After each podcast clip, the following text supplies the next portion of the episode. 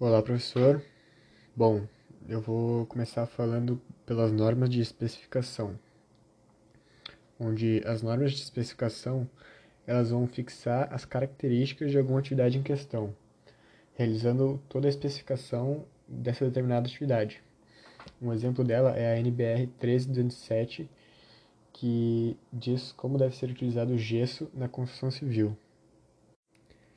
Seguindo adiante, a gente vai ter as normas de procedimento, na qual elas vão citar condições, rotinas e processo para a execução de uma determinada atividade. Um exemplo de norma de procedimento é a NBR 5674, que vai falar sobre a manutenção de edificações. Em seguida, a gente tem as normas de padronização. Essa é bem importante para o consumidor, porque ela determina uma série de referência para a produção de determinados produtos. Um exemplo clássico são tubulações de PVC, onde essa norma vai orientar os fabricantes que vão fabricar tubulações compatíveis, e aí o consumidor pode fazer o uso de diferentes marcas para a mesma tubulação de forma compatível. A norma que faz essa essa padronização é a NBR 10569 de tubos e conexões de PVC. A gente também tem as normas de método de ensaio, que vão, como o próprio nome diz, prescrever os métodos de ensaio dos materiais.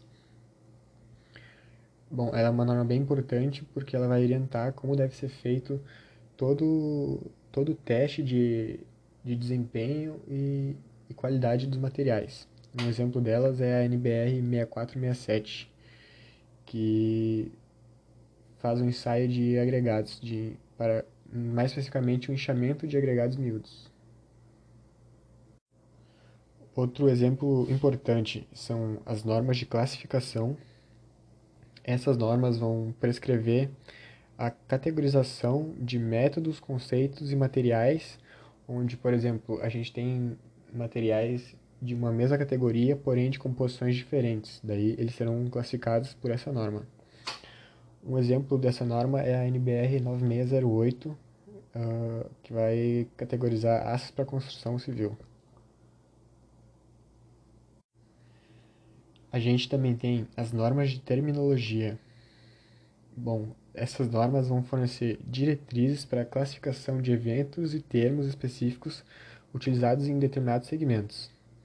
Um exemplo é a NBR 10647, que estabelece os termos de desenho técnico. Então, a forma como os componentes do, do desenho técnico foram chamados foi padronizada de acordo com essa norma de terminologia, com forma de uniformizar e tornar universal toda, todo aquele conteúdo. A gente tem também as normas de simbologia, já que uma grande parte das classificações e orientações é feita através de símbolos. Um, um grande exemplo disso é a norma NBR 5444, que estabelece a simbologia de instalações elétricas. Existem uma série de avisos e orientações da construção civil que ele é feito at através de símbolos, então é uma norma bem importante também. Bom, e por fim, um fator importante a, a destacar é a diferença entre normas prescritivas e normas de desempenho. As normas prescritivas, elas faziam uma, uma, uma caracterização dos produtos utilizados, onde eles eram caracterizados já de acordo com o seu uso. Já a norma de desempenho, ela vai determinar propriedades exigidas por exemplo, para diferentes elementos da construção, sem levar em conta o tipo de material empregado para a produção daquilo. Então, uma norma de desempenho, ela vai impor, digamos que, critérios para diferentes elementos da construção, a parte elétrica, a parte hidráulica, as vedações, pisos e atualmente a, essas normas de desempenho têm, têm tido um, um emprego bem maior do que as normas prescritivas, né, que já demonstram ineficazes.